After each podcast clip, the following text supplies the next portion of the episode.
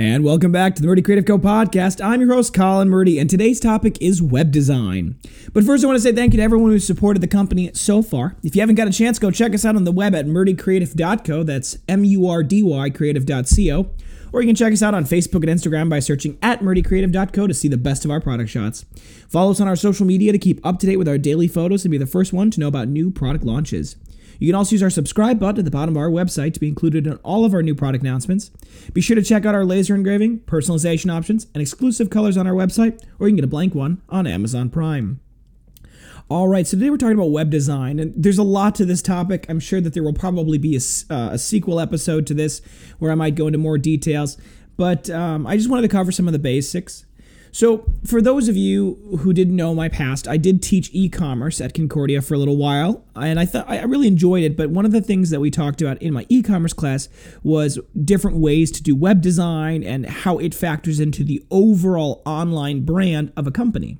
Now, websites are obviously very important for selling anything and having any sort of online presence out there, but it's difficult sometimes to build a website when you have no idea where to start. Now, I often recommend to both my clients who I work with, but then also I use myself, is Wix. W-I-X.com. Wix.com is a great place to get started. It's an incredibly easy way to build a website. Unlike uh, a lot of other platforms, you may not need to, you don't need to know anything about coding and it's really kind of really good looking off the shelf. And it's very simple and it's very easy to start. And you probably can get a, really good website up and rolling for less than $300 so that's where i always recommend and they don't sponsor this in any way. I've just used them a lot and so i like uh, promoting them whenever i can. And so i started my website a while back. Actually i really started using wix when i started building my website for my first company murdy global about three years ago. But I've, I've really enjoyed using it ever since then, and I've continued to to redesign and redevelop within the Wix platform as they've continued to expand and grow and do all sorts of cool things.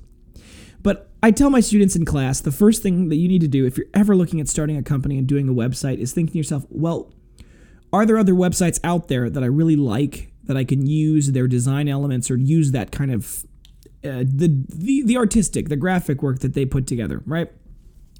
And the reason I say that is don't necessarily copy a website out there, but you don't have to reinvent the wheel when it comes to good website design as far as layouts go. There's a lot of big companies out there that spend a lot of money working on developing the absolute best platform to sell their product on in the most interesting and dynamic way. And they pay a lot of very smart people a lot of money to figure out exactly how to do that. So I think that it's important for us to be able to recognize that we should go and look at what they do and say, you know what, I can implement maybe even a small part of that kind of thing on my own website. I think it's important to develop a color scheme and a theme and uh, to develop a, what you want your website to, to kind of be around, what you want people to feel when they come to your website.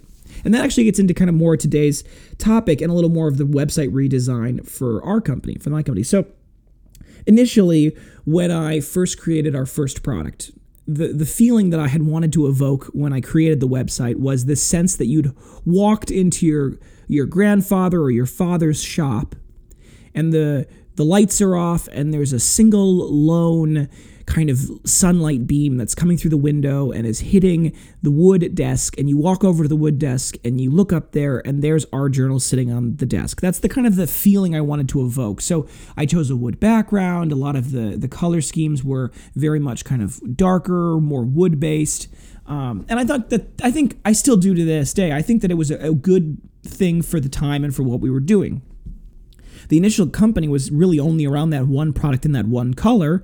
And so, with the browns of the wood and the browns of the journal, I think that really kind of was a very good choice.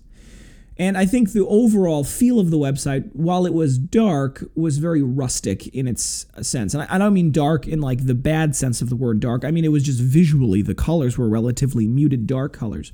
And we chose this nice kind of uh, darker blue and which was initially that was part of the, what's called the IMC, the integrated marketing concept, which I think I talked about in one of the earlier podcasts. But the idea was that you could have no matter how your brand that your brand is displayed the same everywhere, no matter whether it's on a billboard or whatever. So for me, we chose to use a brown, a blue, and a silver color scheme, and a white, obviously. Um, in our colors to help kind of create those those that unified look. So we chose the blue and the browns, and the wood looked really nice. And that's kind of the website that you've all come to know and love. But that was back when we had one product and we were trying to work on having that whole, all of that feel go to that product. things have changed, times have changed, the company's changed pretty significantly since then. We now have a much wider and broader product line. We do a lot more in development and we continue to look at adding more product lines. So for us, a redesign is is necessary. I want to make the website easier to navigate. I want there to be fewer clicks between you and the purchasing process, and I want the ideas that that have come out for us as far as analytics to really be able to shine through. And so that's where I'm going to kind of go through what we've been looking at doing for a website redevelopment. And for us, the first and foremost thing is I want to change the color scheme to a lighter color. I want the background to be a little lighter with dark text on it instead of that darker background with the white text. I think the lighter background is going to help evoke a more artistic sense. And I think the, the more artistic look will help people kind of get the sense that this is beautiful. Plus, a lighter background and a lighter text or and a, a darker text will allow the pictures to come out more beautifully. I think they'll be more apparent on the screen, which will help. First and foremost, in all web design, uh, you have to realize that mobile first, the mobile platform of cell phones, is the is the first first and foremost way that people shop. People, particularly for our um, path, our consumer path, people go on their Instagram, they see our ad, they click on our ad, they scroll through our profile, they follow our profile, and then they click on the website and they go to the website. That's a huge portion of our traffic. The Google Analytics data that we've installed in our Wix website, which is free, by the way, for those of you who don't know really anything about web development, uh, that has told us that that is the case. That's how people use our website. So for me, I wanted to develop a very mobily friendly design, and I think the first and foremost part of that is using kind of the I'll call it the Pinterest style design, where there's blocks of pictures and then text and then pictures and text, and, and having that be something where you can scroll through easily and find. In a lot of the new development of web, and this is very much changed from the early days of the internet, is these big, very open websites that have a lot of white space or a lot of open space because you don't want to give people the feeling that things are, are condensed or tight. You want to create that same sense of, of openness and transparency, which is why oftentimes there's a lot of white space on websites because essentially you have unlimited um, unlimited landscape to work with. You can just continue to have it scroll and scroll and scroll. And there is a limit to how far people will scroll.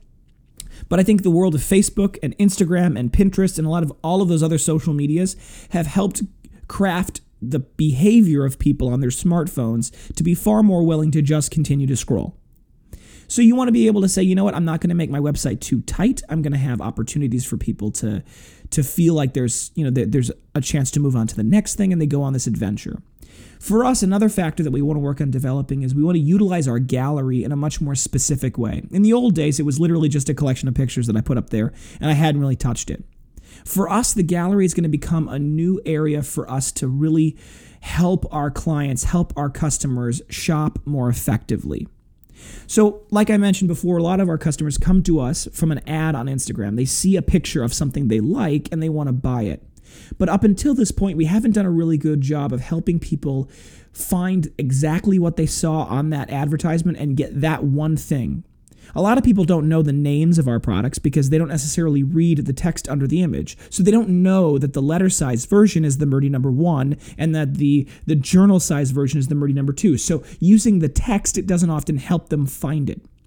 So for our galleries now, what we're planning on doing is having a much more it's, it's going to be much closer to the way our Instagram looks. But what'll happen is if you scroll through the, our, our, gallery and you like something and you like a picture and you see the picture that was the ad that brought you there that you were originally interested in, if you click on that picture, that picture will take you directly to the thing that you can put in your cart and check out exactly as it is, packaged already, so you don't have to do anything except perhaps add your name.